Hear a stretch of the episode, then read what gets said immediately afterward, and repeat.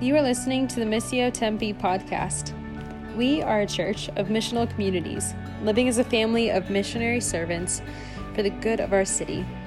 For more information about our church, visit missiotempe.com. We hope this teaching encourages and challenges you to faithfully take up your role in the Missio Dei. My name's Charlie. If I haven't gotten to know you, I'm one of the pastors here with Missio Tempe. We are a church that's connected with two other congregations across our valley one in Missio, uh, Missio Mesa, which is in downtown Mesa, and then also in Phoenix off of the 17 freeway. We're in a really cool series right now, but let me start with a story that I think will segue well into our series that we're in. We started last week. So if you're new this week, don't worry, we're just one week in, so you won't feel too far behind. It's in the middle of the 1920s when a young German scholar got his doctorate at the age of 21. 21 years old. This guy was brilliant. And to understand his story, you have to understand the context of where he was growing up and what he was facing. In the 1920s, this came right after World War I, in the late uh, 1918, 1919. And in 1919, specifically when World War I ended, there was this thing called the Treaty of Versailles, a peace agreement but within this agreement, the blame for the entire war was placed squarely on the shoulders of Germany. Germany was responsible for the war. This created humiliation and shame within the German people and the German country. And so, this young scholar, in the midst of this environment, grew up with this shame and humiliation, and in many ways began to blend his vision of Christianity with German triumph. In a sense, his German nationalism got blended together. The gospel got transformed into German triumph over their enemies. It was messy, it was merged together. Yet this young man was a brilliant young man. And at the age of 24, he traveled to America to do a postdoctoral one year program. If you don't know who I'm talking about, it's Dietrich Bonhoeffer. Dietrich Bonhoeffer is his name. In 1920, or in, at the age of 24, when he traveled to New York, he studied at Union Theological Seminary. And through a connection with one of his classmates, he got connected to a historic black church in Harlem, New York. Abyssinian Baptist Church was its name.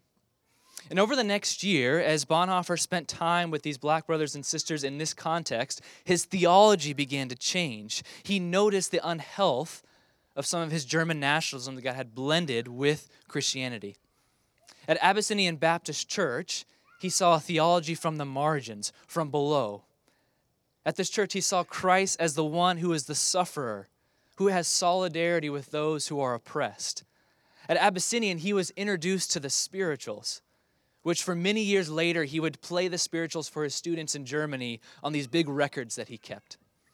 It was in this context where Bonhoeffer experienced this grand transformation of everything he knew about discipleship. And much of what he wrote, which maybe many of you have read, Cost of Discipleship, came from his experience with Abyssinian Baptist Church.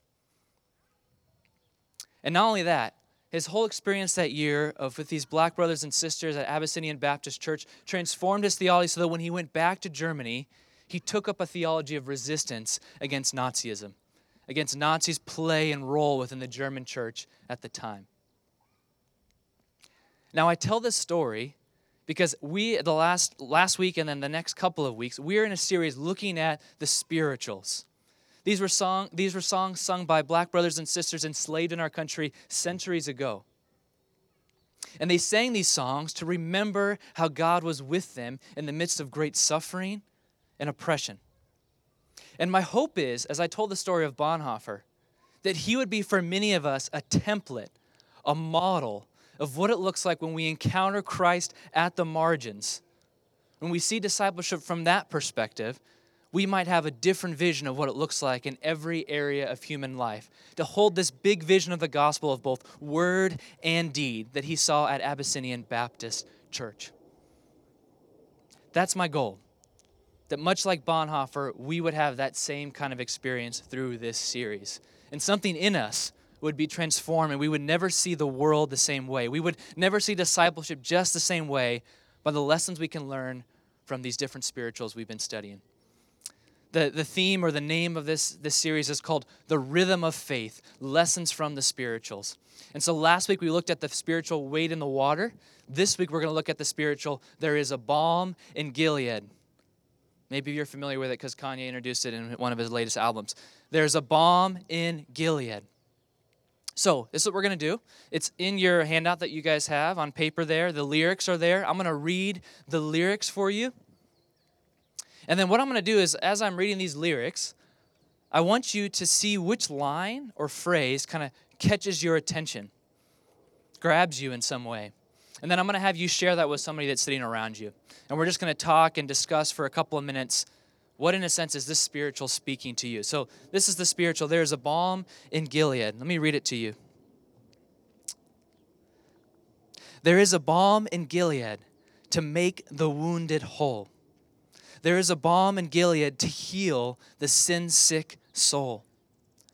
Sometimes I feel discouraged and think my work's in vain, but then the Holy Spirit revives my soul again. Don't ever feel discouraged, for Jesus is your friend. And if you lack of knowledge, he'll never refuse to lend. If you cannot preach like Peter, if you cannot pray like Paul, you can tell the love of Jesus and say he died for all. This is the spiritual we're going to be looking at this week. Turn to somebody around you, and just as you listen to those lyrics and see those lyrics, which phrase, which word kind of grabs your attention as you as you think about what it looks like to learn some lessons from this spiritual. Okay? Turn to the people around you. Ready, set, go. All right, I'd love to hear from you. Just shout out what what line stuck out to you. Let's talk together as a group for a second. Which phrase or line kind of grabbed your attention and why? Awesome, Michael. Yeah. Why did why did that connect with you with you? Uh-huh. Yeah. Yeah, we can feel really discouraged in our work and feel like it's in vain. Absolutely. Anyone else? Yeah, so if you can't preach like Peter, you can't pray like Paul. I, I think of the passage in Corinthians where Paul says, I, I brought to you simply that Christ was crucified. That's foolishness to some, a stumbling block to others. That Jesus died for all. That's what I bring. That's my message. Absolutely. Anybody else? Amen. Let's let's transition here from looking at the spiritual because if you were with us last week, Pastor John Talley from Roosevelt Community Church, he said that the spirituals are a channel for the word of God largely an illiterate people, couldn't read the Bible right in front of them, so they had to learn the Word of God through song. The spirituals are a channel for the Word of God, and this, this spiritual actually comes from a very specific passage in the book of Jeremiah. So if you have a Bible, uh, pull it out, whether it's your phone or an actual printed one, and look at Jeremiah chapter 8 with me. Jeremiah chapter 8, verses 14 through chapter 9, verse 1. That's what we're going to look at this morning. Jeremiah chapter 8, 14 through 9 1. Let me give you some context as you're, as you're, uh, you're flipping there or scrolling there. We spent 12 weeks in the book of Jeremiah this fall, so hopefully you remember something from that series. But the book of Jeremiah is the story of a prophet telling God's people that because of their sinfulness and rebelling against Yahweh, they're going to go into exile to Babylon. They're going to be forcibly displaced from their homes, the place that they know uh, where they grew up and they're going to be taken away in bondage to Babylon.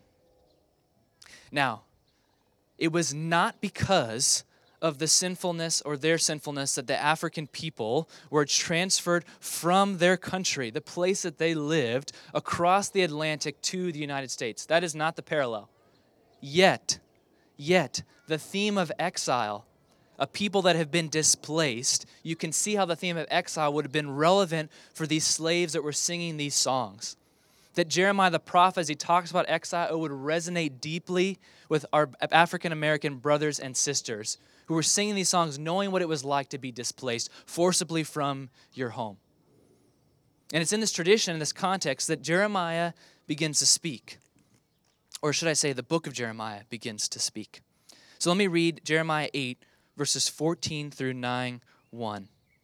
This is what it says. Verse 14 Why are we sitting here? Gather together, let us flee to the fortified cities and perish there, for the Lord our God has doomed us to perish and given us poisoned water to drink because we have sinned against him. We hoped for peace, but no good has come. For a time of healing, but there is only terror. The snorting of the enemy's horses is heard from Dan, and there, at their neighing of the stallions, the whole land trembles. They have come to devour the land and everything in it the city and all who live there. See, I will send venomous snakes among you, vipers that cannot be charmed, and they will bite you, declares the Lord.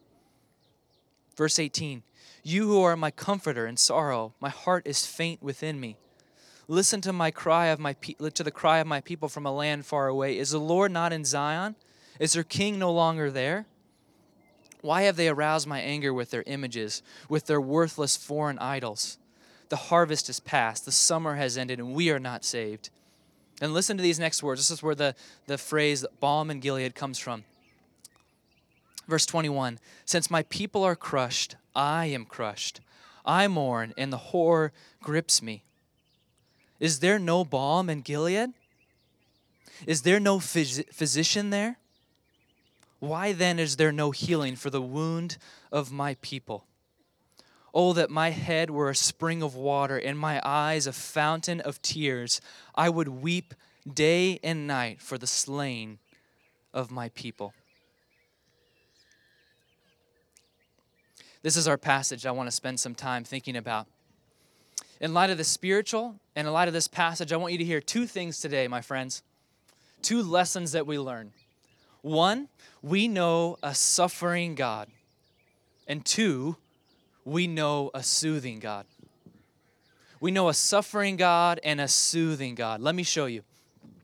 In this passage in Jeremiah, one of the main questions we need to ask is who is actually talking? Is it Jeremiah the prophet? Or is it God himself? Notice as we get into the middle of the passage in verses 18, 19, and then into 9 1, it sounds like there's been a transition, and it's no longer Jeremiah speaking, but God speaking. God is the one who is mourning. God is the one who is suffering alongside his people and sees their brokenness.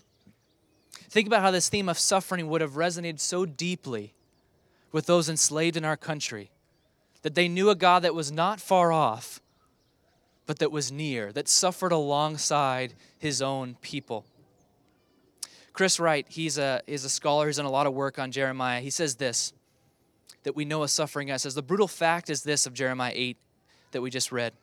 God Himself is breaking down in agonizing sorrow. God is crushed and wounded by the violence inflicted on His people. God wishes He could call for ointment and doctors to heal the wounds. God is dissolving in tears over the mountains of those slain in siege and battle. God is holding His head in His, head, his hands, sobbing through the tears. Sobbing through the tears. This is what maybe separates Christianity from many of the other stories and religions of our day is that our God is not one who's far off, but he enters into the suffering alongside the suffering of his people. God is being crushed as he sees his people being crushed. Again, think about how deeply that would resonate with a people that experienced so much suffering and pain. God was not far off, he was very near.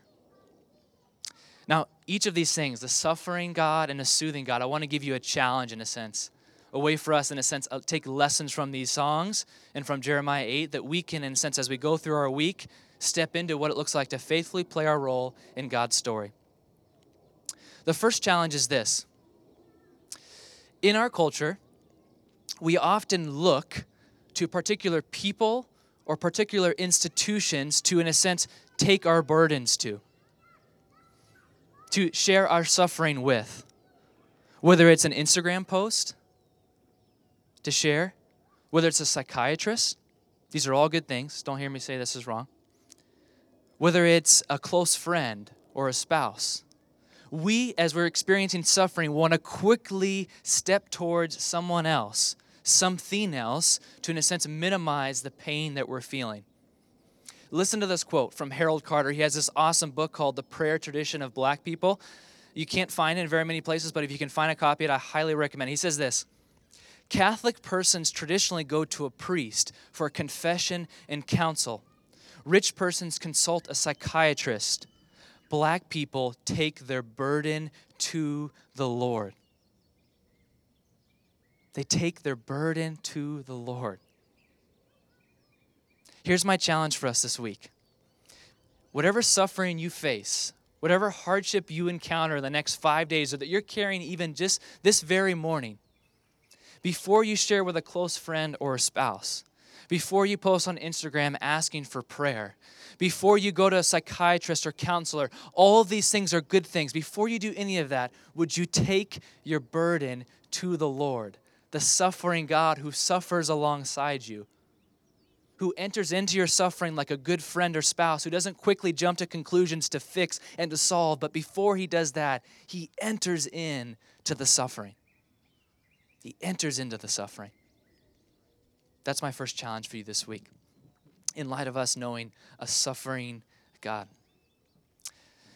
A couple of years ago, I should say six, I should know this exactly, because this is about when I got married. Six years ago, exactly almost exactly, a couple months afterwards.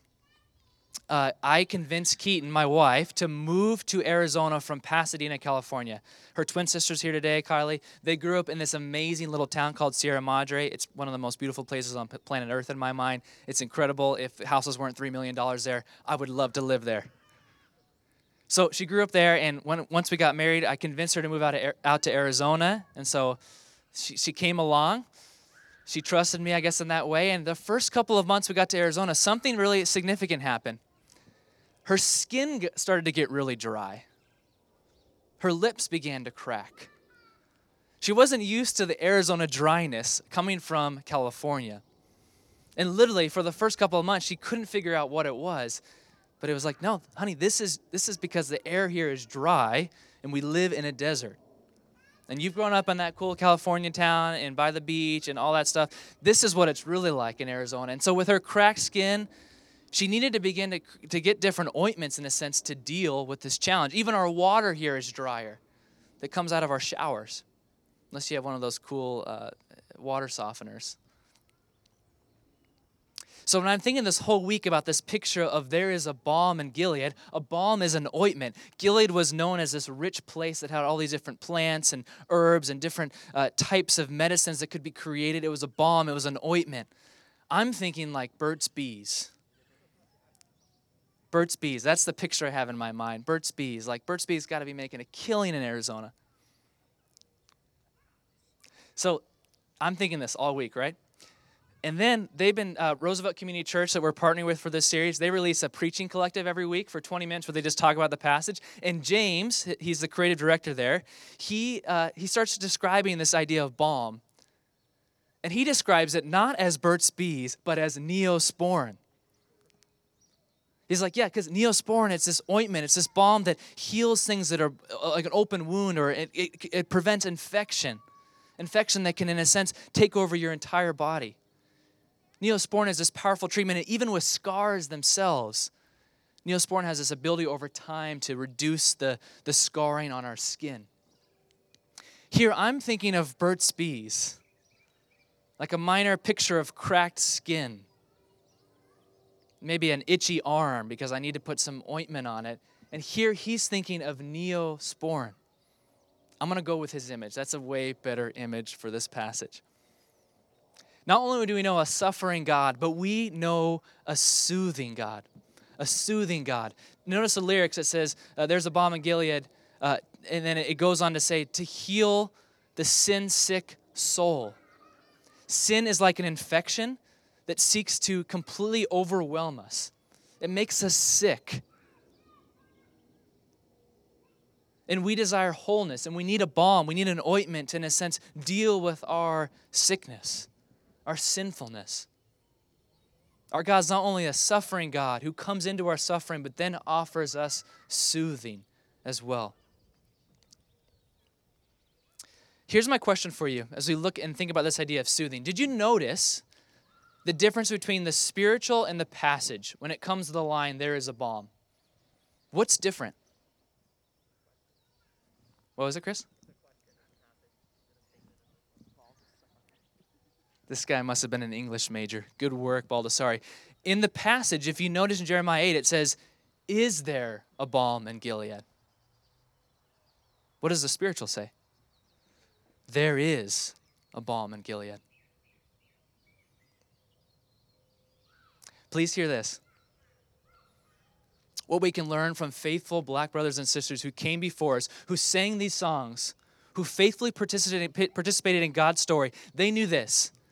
Of all the questions of the Old Testament, of every question that was asked in the Old Testament becomes exclamation points in Christ. It's not, is there a balm? No, there is a balm in Gilead, in Christ Jesus. It's not that God offers a balm as an ointment. No, Jesus is the balm in Gilead. Think about that for a moment. We don't come to God to get something from Him. We don't come to Him to get an ointment. He Himself is the ointment in Jesus. Jesus is the balm.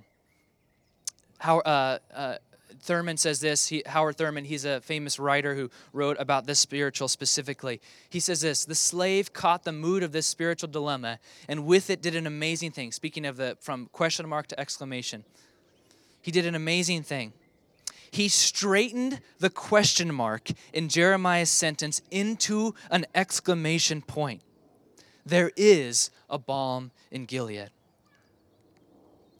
This past weekend, we were on a, a, a men's retreat, about 11 or 12 of us.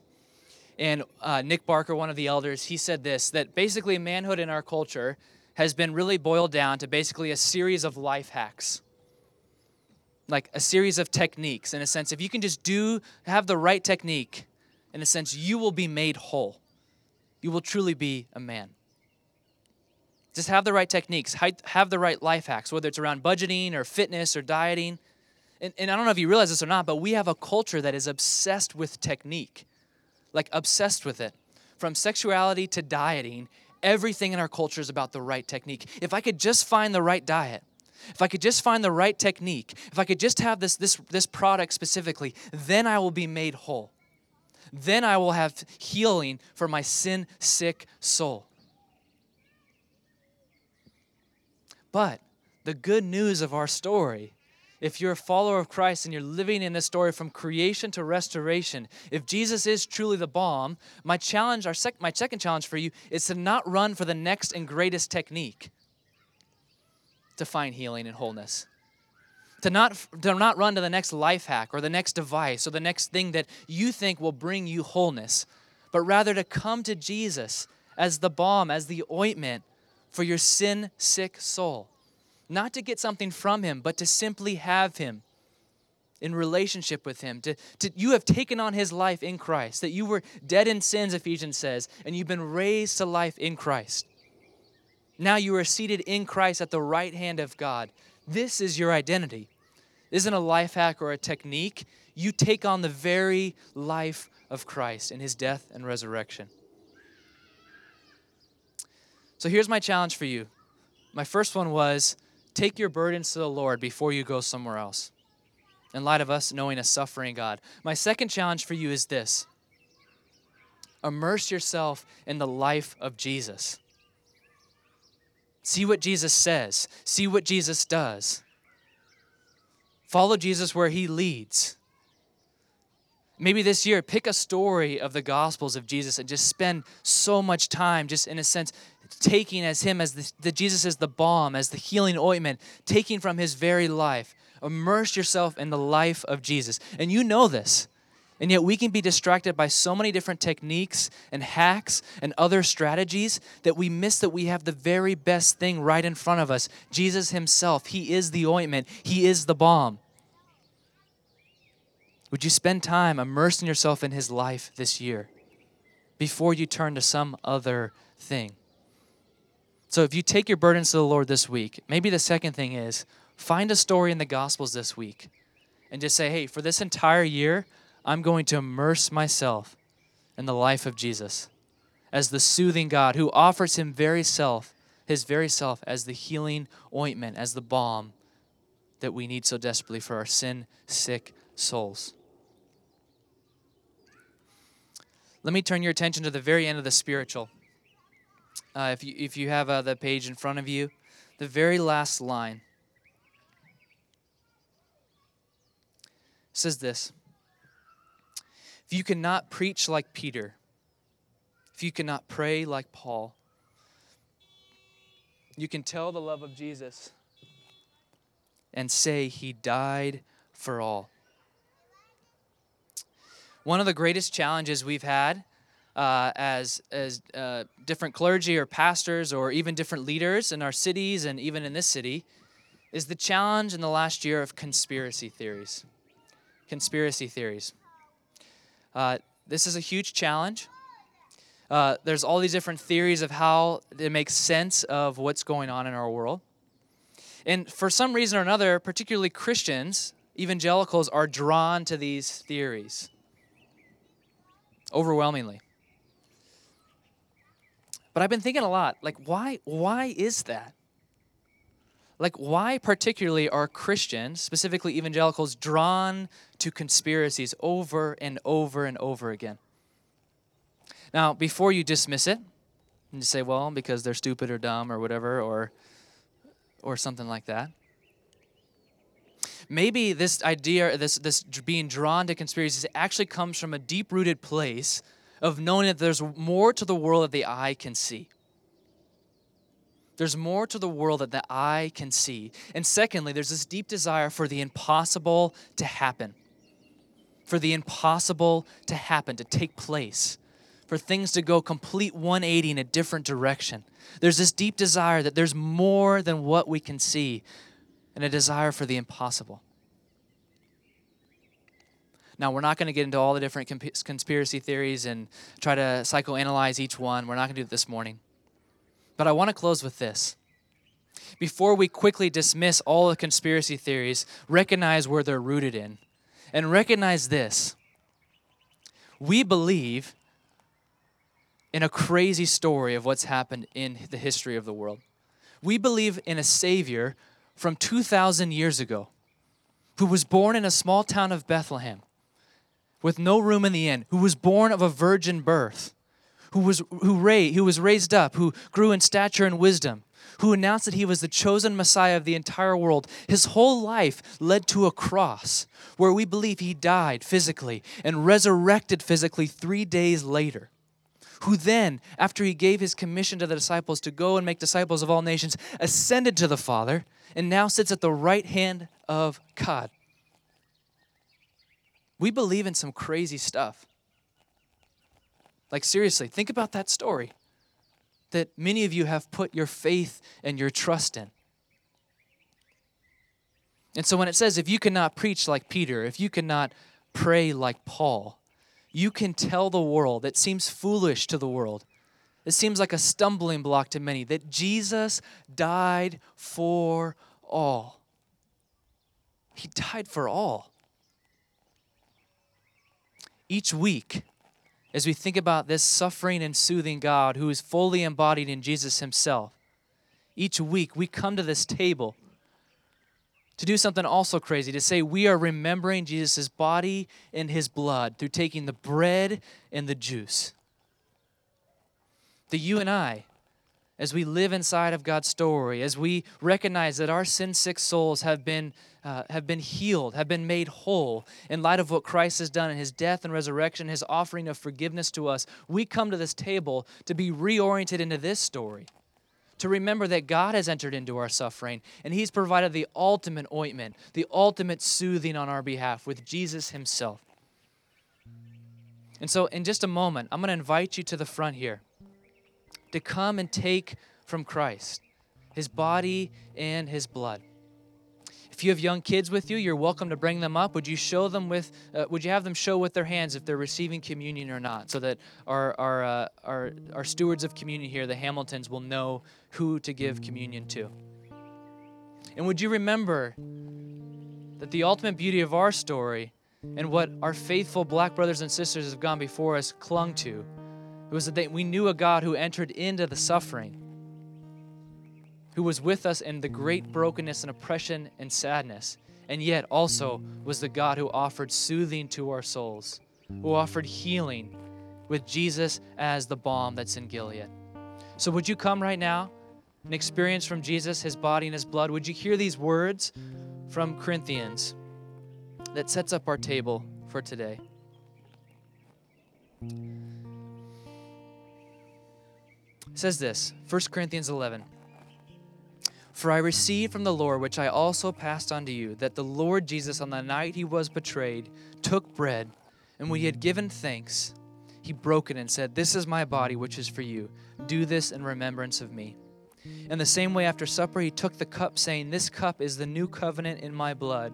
Do this whenever you drink it in remembrance of me. For whenever you eat this bread and drink this cup, you proclaim the Lord's death, that he died for all until he comes. Come to the table, eat with the king, and be nourished in this God who's both the suffering and soothing God on your behalf.